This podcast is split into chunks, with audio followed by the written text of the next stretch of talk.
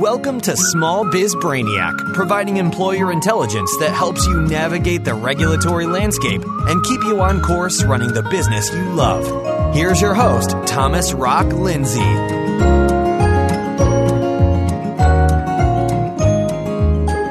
Hey everyone, welcome to episode 141 Form I 9 Revisions.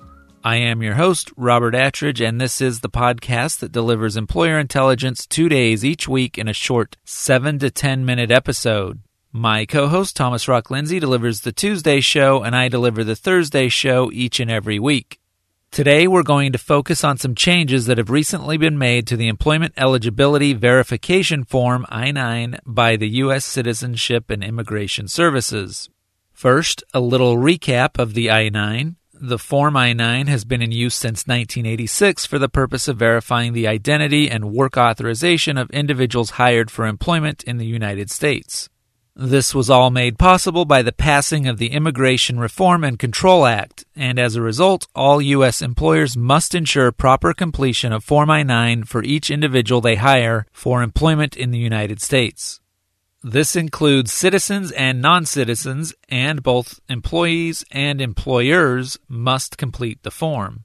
An employee must attest to his or her employment authorization. The employee must also present their employer with acceptable documentation confirming their identity and authorization to be employed in the United States. The employer then must review the employment eligibility and identity documents presented to them by the employee to determine whether the documents appear to be authentic. The employer should then record the document information on the Form I 9. The list of acceptable documents is located on the last page of the form. The employee can present a single item from List A or present one item from each of List B and List C. Employers must retain Form I 9 and make it available for inspection or audit by authorized government officials. So there's a little background on the I 9 just in case you needed a little bit of a refresher. Also, let me just mention that here at Small Biz Brainiac, we love the topic of employment eligibility and the I 9 so much that we have recorded numerous episodes regarding this topic. Please don't hesitate to go back and listen to episodes 31, 76, 120, and episode 129 for more information about the I 9 process. Now, revisions to the Form I 9 are nothing new. The form has been modified numerous times over the years. These most recent revisions were just published this week, so this information is hot off the press. Employers may continue to use the prior version of Form I 9 showing a version date of 11 14 16 N until September 17, 2017. After this date, however, employers must start using the most recent version just released, showing a date of 7 17 2017 N. And there's no need to wait until the last minute, though. The new form is available now, and you can get it by going to uscis.gov and downloading the Form I 9. So, what has changed? The changes to this version of the I 9, for the most part, are just minor changes. Let's go through the list.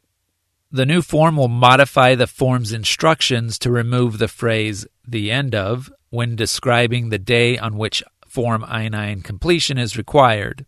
It now reads Employees must complete and sign Section 1 of Form I 9 no later than the first day of employment, instead of reading no later than the end of the first day of employment. So there you can see that the end of has been removed. Minor change. Next, a revision to the name of the Office of Special Counsel for Immigration Related Unfair Employment Practices. That name has been changed in the I 9 instructions to reflect the new name, Immigrant and Employee Rights Section. This change is found only in the 15 page Form I 9 instructions booklet and is not referenced in the 5 page Form I 9 itself. The list of acceptable documents for Form I 9 has changed as well. The Consular Report of Birth Abroad, Form FS 240, has been added as a valid document under List C and is acceptable to confirm employment authorization.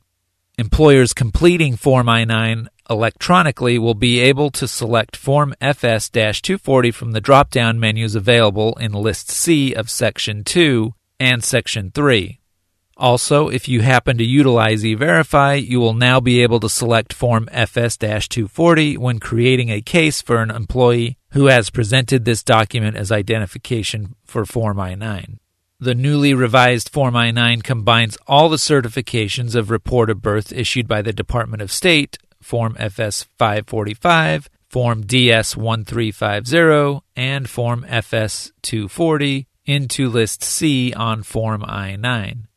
And finally, all List C documents have been renumbered except for the Social Security card, which is listed as number one on List C in the newest version, as it was in the last version. All other items still on List C will have a different number on the new version when compared to the old version. Well, there you have it. Just a handful of minor changes, nothing earth shattering to the most recent version of the Form I 9. And again, just to reiterate, although you will be able to use the previous Form I 9 through September 17th, 2017, it makes sense to make the change now. Get rid of all those pre printed old version forms and begin using the updated version today. The form is free and it can be printed from U.S. Citizenship and Immigration Services website by going to www.uscis.gov and searching for the Form I 9 link. Instruct your hiring managers and human resources department to download the new version of the form and start using it for all new hires going forward. Even though the changes to the Form I 9 may seem insignificant, failure to comply by the deadline in September can result in significant fines. Immigration and Customs Enforcement announced increases in all fines for Form I 9 violations last year, so try to avoid the fines at all costs. All right, everyone, we're out of time for today. Don't forget, head on over to our website, smallbizbrainiac.com. There's some great free offers for you there that we think would be helpful to you. Don't leave free stuff on the table. That's a wrap. Thanks for listening and have a great day. Thanks for listening to Small Biz Brainiac. To get your questions answered by Thomas directly, visit smallbizbrainiac.com. And for more employer intelligence, be sure to join us again here on Small Biz Brainiac.